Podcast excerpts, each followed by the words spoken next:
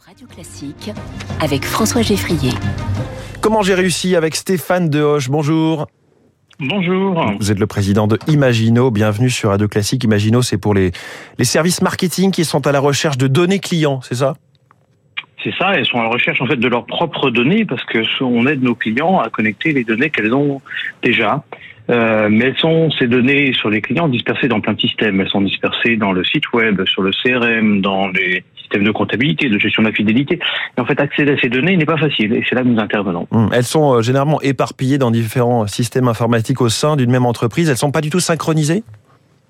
Non, elles sont pas synchronisées et en plus elles ne sont pas décrites de la même manière. C'est-à-dire qu'un client, par exemple, sera décrit par son nom et son prénom dans un seul champ dans un système et puis dans deux champs dans un autre. Donc ça rend finalement l'accès à ces données, euh, la recherche d'unicité des clients très compliqué. Que proposez-vous euh, exactement? Quelle est votre solution? Alors nous, notre solution, donc euh, imaginez c'est une Customer Data Platform. Une Customer Data Platform, son objet, c'est d'abord d'aller connecter la donnée existante, c'est-à-dire de la trouver, de la comprendre, de l'analyser. Une fois que ces connexions sont faites, on va faire un travail de normalisation, de nettoyage. Alors la normalisation, par exemple, c'est remettre tous les numéros de téléphone dans le même format pour pouvoir les comparer. Le nettoyage, c'est redresser des adresses email, des adresses postales, de manière à pouvoir comparer ces données, à les remettre dans un même format. Une fois qu'on est dans un même format, bien on va pouvoir unifier. Une fois que ces données sont unifiées, j'ai retrouvé mon client et toutes les informations qui, sont lui, rattachées, qui lui sont rattachées. À ce moment-là, je vais pouvoir faire euh, plein d'actions vis-à-vis de ce client qui seront pertinentes parce que je connaîtrai vraiment euh, ses actions, ce qu'il a acheté, ce qu'il peut avoir envie d'acheter. Alors justement, donnez-nous des, des cas d'usage euh, que vous avez menés ces derniers temps chez vos clients.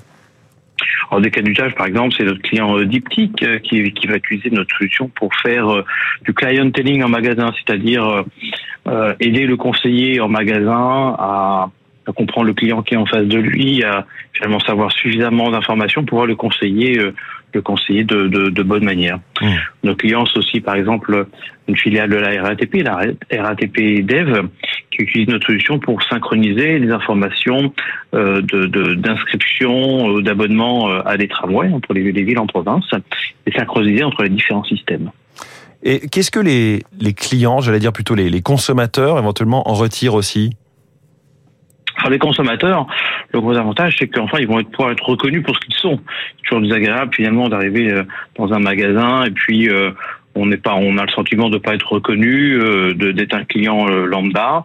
Là, le, le, conseiller, par exemple, en face de nous, va savoir effectivement qu'on a un client régulier, qu'on vient, qu'on achète très souvent euh, dans, dans, ce magasin ou dans d'autres magasins de la marque ou peut-être sur le site web et nous serons traités en clients privilégiés. C'est aussi avoir la possibilité d'être reconnu par la marque non seulement pour ce qu'on est, le côté statutaire hein, de, de, de, de, statut de fidélité, mais c'est aussi être reconnu, reconnu pour ce qu'on a, euh, ce qu'on aime acheter hein, et se voir faire des propositions qui sont en rapport avec qui on est et qui concernera d'autres personnes. En fait, vous, vous aidez, vous rationalisez, vous nettoyez un peu les, les programmes de fidélité à l'ancienne, quoi. Oui, c'est tout à fait ça. Alors, les programmes de fidélité à l'ancienne, ils, avaient leur, ils avaient leur sens, mais à l'époque, on avait un ou deux systèmes informatiques et, et le système de fidélité était un, qui était important. Aujourd'hui, on a des dizaines de systèmes, systèmes pour gérer euh, les canaux, les, les, SMS, les emails, euh, les réseaux sociaux, euh, de multiples systèmes CRM. Donc aujourd'hui, le monde est devenu plus complexe et mmh. c'est une réalité. Aujourd'hui, on, on parle sans arrêt et en particulier depuis un an d'intelligence artificielle. Est-ce qu'elle va vous aider à aller beaucoup plus vite?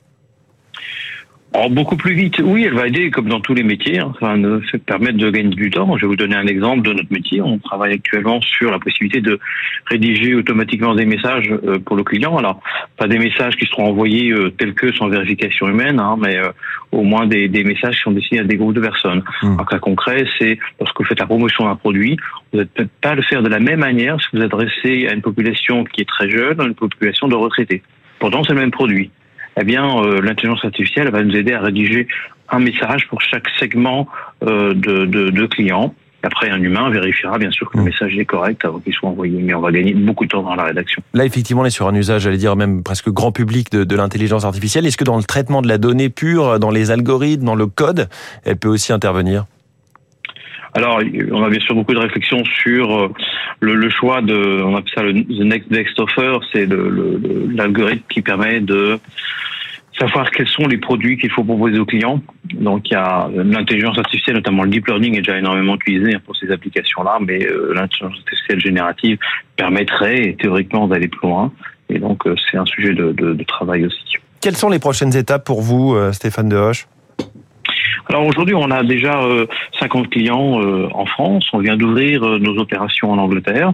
Donc on va d'abord signer nos premiers clients en Angleterre et la prochaine étape, ça sera les États-Unis, qu'on espère ouvrir l'année prochaine. On va faire une levée de fonds et puis euh, démarrer euh, une nouvelle filiale pour aller sur ce qui reste aujourd'hui le plus gros marché euh, informatique du monde, donc les États-Unis. Oui. Et, et, racheter ou être racheté par un gros acteur du numérique, c'est une possibilité, voire un objectif?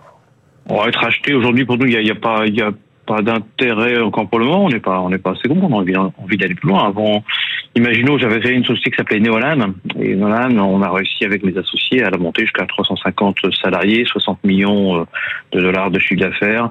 Euh, avant de la vendre à Adobe. Donc, euh, on aimerait faire au moins ce qu'on avait fait avec Neola. Donc, euh, voilà, on a encore beaucoup de routes, beaucoup de routes devant nous. racheter quelqu'un pour aller plus vite, écoutez, c'est des choses que l'on regarde, bien sûr. On regarde toutes les opportunités du marché. pour l'instant, on n'a pas encore trouvé de, de, partenaire idéal, je veux dire. Hum, pas de partenaire idéal. Euh, Néolan, vous en avez parlé. Au total, vous en êtes à quatre entreprises. Hein. Vous êtes un, un serial entrepreneur, en quelque sorte. oui, c'est ça, tout à fait. J'ai fait ma toute première entreprise en, en quittant euh, Central Paris, euh, dont je suis issu. La société s'appelait AGDS, puis Epsilog. Et puis après, j'ai créé voilà Neolan, puis maintenant Imagino. J'adore la création d'entreprise, j'adore la création de valeur, j'adore surtout finalement le travail en équipe le fait de partir de zéro avec deux trois personnes et puis quelques années plus tard vous êtes des centaines voilà, c'est quelque chose vraiment que, qui me motive et justement on est dans comment j'ai réussi ici qu'est-ce qui fait que ça a marché vos différentes entreprises? Alors, chacun a ses recettes. Chacun a ses recettes. Euh, moi, je pense qu'il n'y a, pas de... Euh, il n'y a, pas de recette magique. Hein. Finalement, euh, développer une entreprise au quotidien, c'est plein de petites recettes, plein de petites astuces. Euh, et d'abord, c'est d'être rationnel hein, dans la décision, c'est des éditions sur les faits. Et je vais vous donner quand même l'une de mes petites recettes qui m'a plutôt réussi que je poursuis chez Imagino. Euh, j'ai un deal tous les ans avec mes salariés. Si on fait les objectifs qu'on s'est fixés, si on fait notre budget, eh bien, on part tous au soleil quatre jours avec les conjoints. Mmh. Et du temps, on est voilà, on est parti au Brésil, on est parti euh, euh, faire un safari en Afrique, on est parti en Islande, on a fait une dizaine de destinations comme ça. Et puis les années, on le fait pas, et puis tant pis, voilà. donc euh, ça, c'est un élément de motivation des équipes. Alors c'est un, petit élément, je dis, il n'y a pas de recette magique, mais euh, ça, c'était quelque chose de plutôt sympa que les gens étaient attachés. Stéphane Dehoche, merci beaucoup, président de Imagino, ce matin en direct dans Comment j'ai réussi sur Radio Classique. Merci à toute l'équipe de Radio Classique. Bonne journée. Bonne journée à vous. 6h45.